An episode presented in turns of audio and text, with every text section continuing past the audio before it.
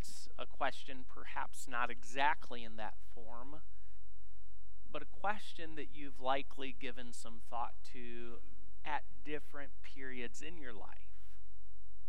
You have thought about, just tried to wrap your mind around what you want in life, what you want to get out of your life, what you want your life to look like, so on. A, an article posted on a news site that was written by a therapist shared nine things that people really want in life. And the therapist followed that up by saying, So don't go looking for anything else. Seek for these nine things. See if any of them match up with what you might say. To be loved, to be understood, to have power, to have attention, to have freedom to create, to belong, to win, to connect. At least therapists mind. These are the nine things that people really want in life. Sometimes people crave out of life something that you might say is a little more concrete, something you can actually get your hands on, like, for example, money you know, in life, I just like to, to have some money, to be comfortable.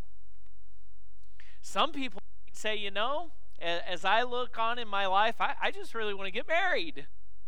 That's what I want for my life.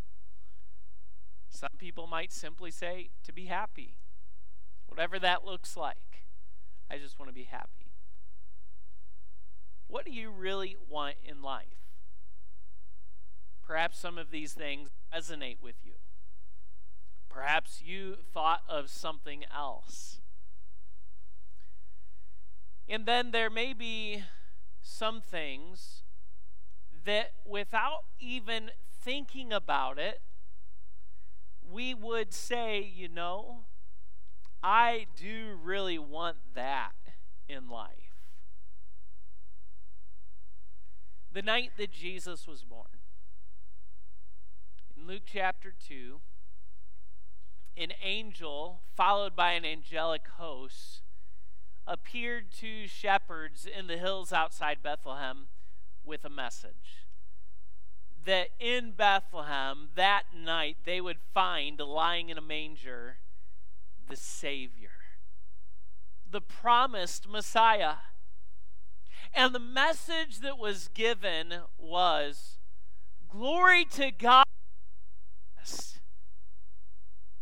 peace on earth, goodwill toward men. Perhaps without even realizing it, something that I think we would all admit we want in life is peace. Peace.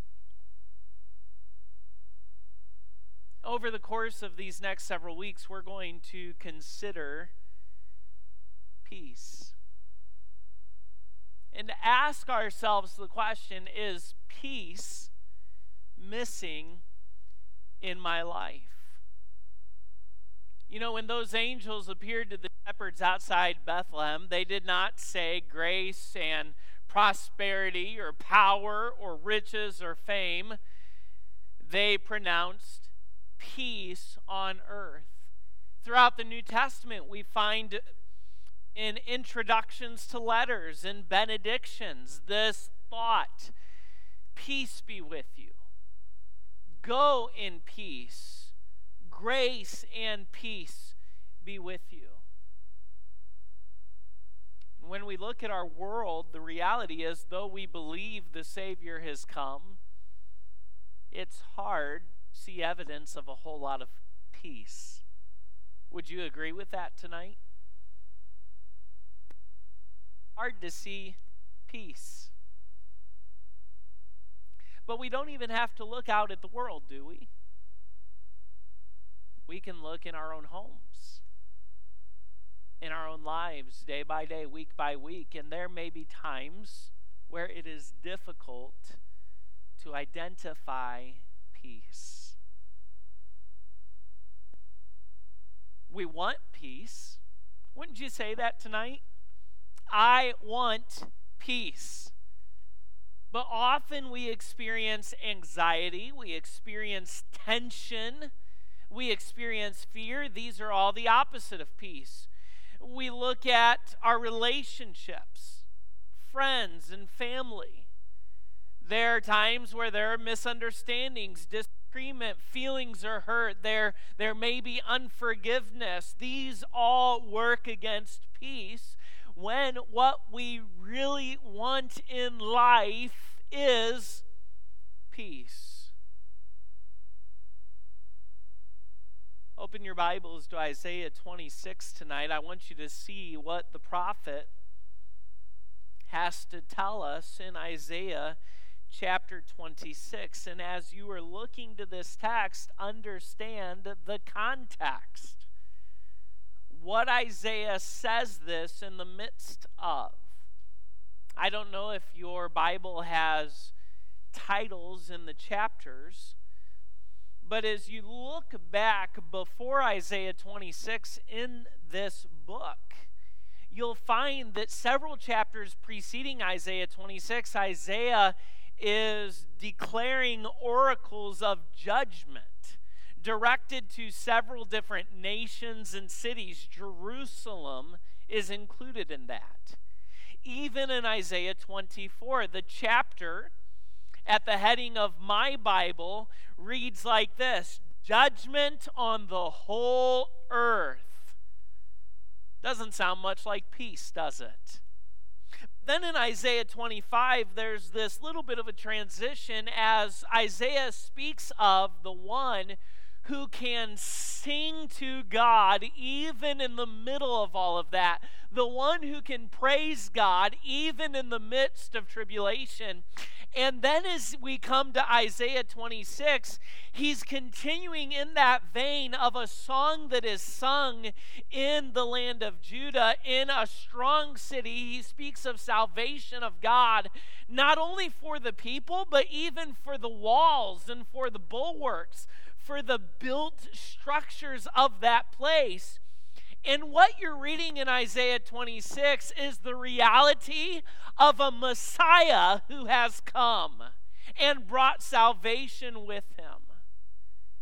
And Isaiah says these words In that day, Isaiah 26, verse 1, shall this song be sung in the land of Judah. We have a strong city Salvation will God appoint for walls and bulwarks. Open ye the gates, that the righteous nation which keepeth the truth may enter in. Thou, speaking of God, wilt keep him in perfect peace, whose mind is stayed on thee, because he trusteth in thee. Trust ye in the Lord forever, for in the Lord Jehovah is everlasting strength. Now, get what Isaiah says. He, he gives us a promise, doesn't he? You, God, will keep him. Who? The one whose mind is stayed on God, the one who trusts in God. You will keep him in what? Perfect peace. Now, we all peace, right? Is there anyone here who says, you know, Pastor, that's not a need or a desire in my life? I don't care. Of course not. We all want peace. But here we have a promise from God not just peace, but what? Perfect peace. But the reality is, we're all more familiar with what we might call imperfect peace.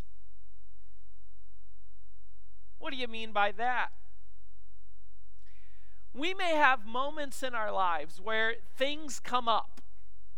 Those things that would naturally cause anxiety, tension, fear, all those things that work against peace. And we may have moments of peace. We take it to God and we pray about it and we walk away, I'm good. I'm I'm I'm at peace. God, I'm trusting you. And then just minutes later, God, where are you?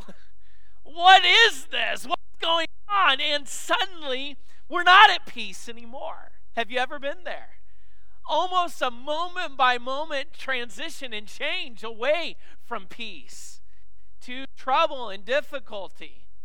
Have you ever had a day start this way where you get up and you spend time with the Lord and you feel great, and then you walk out of your room and it all falls apart? You walk out of the house and get in the car and it all falls apart. Maybe it's because the car falls apart. You're at peace, but then suddenly you're not. That is not perfect peace. But that's exactly what God promises to keep in perfect peace. It's very interesting if you look at this text in the Hebrew, the original language that the Old Testament was penned in what you find is, Thou wilt keep him in, and then there is a Hebrew word that's repeated. Thou wilt keep him in shalom, shalom. It's not a it's not a mistake in the text. It's purposeful and meaningful the word shalom, we often think of it because it is a traditional Jewish greeting. It can be used as people meet each other or as they they depart from one another. They may use this at both times. And there will even be times in greeting that they will repeat it twice shalom, shalom. What does it mean? We often think of it simply as peace, but it means more than that. It is wholeness. It is completeness, it is fullness of peace. One Bible preacher and teacher says it this way Shalom is the idea of when everything is as it should be. Everything is completely as it should be. You think back to when God first created the world, and He placed all of His creation in a utopian paradise in the Garden of Eden before Adam and Eve sinned and plunged all of humanity in the world into a fallen state, it was as it should be. It was exactly as God designed it to be. It was shalom. And we find it repeated here. In the Hebrew, the term being repeated shows intensity. It's shalom. It's not simply peace, it is perfect peace. A wholeness, a completeness, a fullness of peace. Now, I want you to catch this because it appears even in the context. Peace doesn't mean there's no trouble and no problems. Isaiah had just finished speaking oracles against different nations and cities, including the city of Jerusalem. He writes here in verse 1 about the land of Judah. Well, guess what? Jerusalem is in Judah. In chapter 25, into chapter 26, again, he's writing about the person who can sing songs of praise to God even in the midst of tribulation. So get this, friends peace does not mean the absence of problems.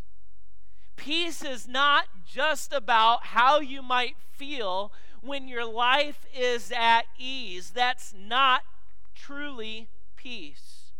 Peace is not about the absence of problems, rather, peace is about living in the presence of God. You see, you might think, well, I'm at peace because there's nothing going awry in my life.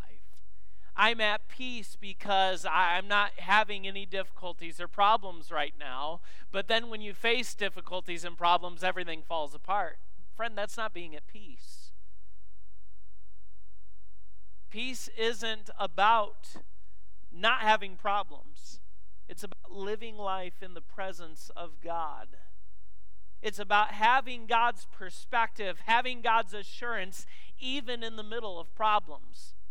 Even when your marriage is not what it should be, even when your children walk away, even when there is some spiritual struggle perhaps going on in your life, even when you've been betrayed, even when you're dealing with physical pain and hurt, even when you are you are sick, even when you're struggling to pay the bills, you can still be at peace.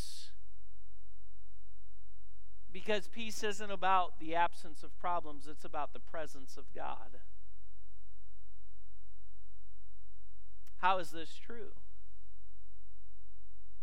Because the battle for peace actually begins in your mind. Notice how Isaiah identifies this. Thou wilt keep him in perfect peace, whose what? mind is stayed on thee. The battle for peace begins in your mind. What are you dwelling on? What are your thoughts about? One writer said it this way to be kept in this perfect peace, it is a matter of our mind. It's not so much a matter of our spirit or our soul or our heart, it's a matter of our mind. Throughout the Word of God, we find things like we are to love the Lord our God with all our mind. We are transformed by the renewing of our mind. We can and should have the mind of Christ. We are not to set our mind on earthly things, rather, we are to set our mind on things above. The Christian life is not an unthinking life of just doing or experiencing, but it is also about thinking, where we set our mind is essential in our walk before the Lord. And if we're to experience this perfect peace, we need to understand that it begins in our mind. And notice what Isaiah doesn't say. Catch this. Perfect peace comes to all whose minds are stayed on CNN, Fox News, the political arena, the future, the financial problems, the bad news. Isn't that often where we tend to dwell, though? We tend to live in the presence of those things. We tend to focus on and, and give the majority of our thoughts to those things. And do you know what? You're not going to find peace there. But by the way, notice also what Isaiah doesn't say. He doesn't say perfect peace for all whose minds are fixed on the good things. It's not that either, is it? It's not just think positively and you'll be at peace. Perfect peace is for those whose minds are fixed where? God. Well, what does that mean? What, what does it mean to be fixed? The Hebrew word is the word samak. And it literally means to lean on completely, to fully rest oneself to fully depend on, lean on, to fully rest in God. Isaiah tells us you'll be kept in perfect peace when your mind is leaning on God. You'll be kept in perfect peace through resting in God. So, what's your mind fixed on? As you come into this Christmas season, as you think back on the year that has been, on the month that has been, the week that has been? What is your mind fixed on? Where do the majority of your thoughts dwell? What has been your focus? What consumes your mind? Where does your mind often drift just as you go through the day? What do you focus on? Financial worries? political division, physical difficulties, relational problems? Where is your focus? Perhaps you think about what's going wrong. What could go wrong? That's where you focus. What you don't like. Maybe you're consumed with dread, fear for one reason or another. What is fixed on? Maybe today, as you come into this room, this auditorium this evening, you'd have to admit that peace is missing in your life. And perhaps, maybe more than perhaps, likely, it's because of what you've had your mind fixed on. Do you remember what Paul encourages us in Philippians chapter 4, verses 8 and 9? Do you remember? He challenges us, finally, brethren. He says, Whatsoever things are true, whatsoever things are honest, whatsoever things are just, whatsoever things are pure, whatsoever things are lovely, whatsoever things are of good report, if there be any virtue, and if there be any praise, think on these things, those things which ye have both learned and received and heard and seen in me do. And what? The God of peace shall be with you. We could say, in the place of and, then the God of peace shall be with you. We saw recently, as we looked at Philippians 4 4 through 7, this idea that verse 6 is conditional. The peace of God, which passeth all understanding, is conditional on being careful for nothing, but in everything by prayer and supplication with thanksgiving, let your requests be made known to God. And Paul continues that thought here. Set your mind on these things what's true, what's honest, what's just, what's pure, what's lovely, what's of good report, those things that are praiseworthy, those things that are virtuous. And he encourages us to listen to what he's taught, to follow his example in this, and then the God of peace shall be with you. Do you know true of God? My God is good. My God is faithful. His promises are true. He never lies. His word never fails. He never leaves me. He never forsakes me. When I'm lost, He's my guide. When I'm weak, He's my strength. When I'm hurting, He's my comforter. The Bible declares nothing can separate me from the love of God which is in Christ Jesus my Lord. And then he gives us a list of things in Romans chapter 8 and concludes again nothing can separate us from the love of God which is in Christ Jesus. When you and I focus there, regardless of all that might be going on in our life, we can live in peace.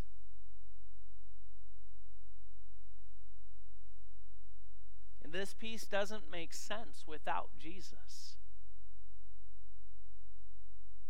Here's what Jesus declared in John chapter 14 and verse 27. I think it'll be there on the screen for you. Jesus declared, My peace I leave with you. My peace I give unto you, not as the world giveth, give I unto you. Let not your heart be troubled, neither let it be afraid. And do you remember when Jesus said that? If you understand the context here, you know John chapters 13, 14, 16, and 17 all part of his teaching to his disciples the night before his crucifixion. And Jesus knew what was coming. Jesus was living in the moment, the hour for which he had come. He was living in the moment when he knew he would give himself. He'd be betrayed. He would suffer that agony and death. He would suffer the, the separation from his Father as he took upon himself and in himself the sin of the whole world. And yet he declared to his disciples that he had peace to give to them. He didn't just say, I'm giving you a peace. He said, I'm giving you my peace. again, peace is not found in the absence of problems, but in the presence of God. Do you remember when the disciples were on the ship and the big storm came? And in this particular instance that I'm thinking of, Jesus was sleeping on the back of the boat. The disciples begin to fear for their lives. They're, they're freaking out, they're scared to death while Jesus is back there sleeping on the boat. They wake him, Master, don't you even care that we perish? And he stood up and he spoke to the wind, to the storm, and he said, Peace be still. You know, it's interesting if you think about it, you can't speak what you don't have. Jesus had peace so he could speak peace. And that is the peace that he offered to his disciples. That's the peace he offers to us. He is peace. And he gives to us his peace. So, the message of Isaiah again Thou wilt keep him in perfect peace, whose mind is stayed on thee. You know, it's easy perhaps to declare that we're at peace when things are easy, when life is comfortable. It's easy to praise God those times. But the reality is that's not real peace, just as it's not real praise. Real peace and real praise are those things that we experience and we do. That's the kind of praise the devil hates. That's the kind of praise that makes the demons flee when you praise God as the person in Isaiah 25 and 26 was doing, even in the midst of tribulations. We can have the peace of God. It's not the world's peace. It's not a peace that the world can give, and it's a peace the world can't take away. Thou wilt peace whose minds on thee, because he trusteth in thee. What is your mind fixed on? What are you focusing on? What are you thinking about? What are you setting your mind upon? This Christmas season, we can experience perfect peace as our minds are stayed on God. Because peace isn't found in the midst of or in the absence of problems, it's found in the presence of God through the person of Jesus Christ.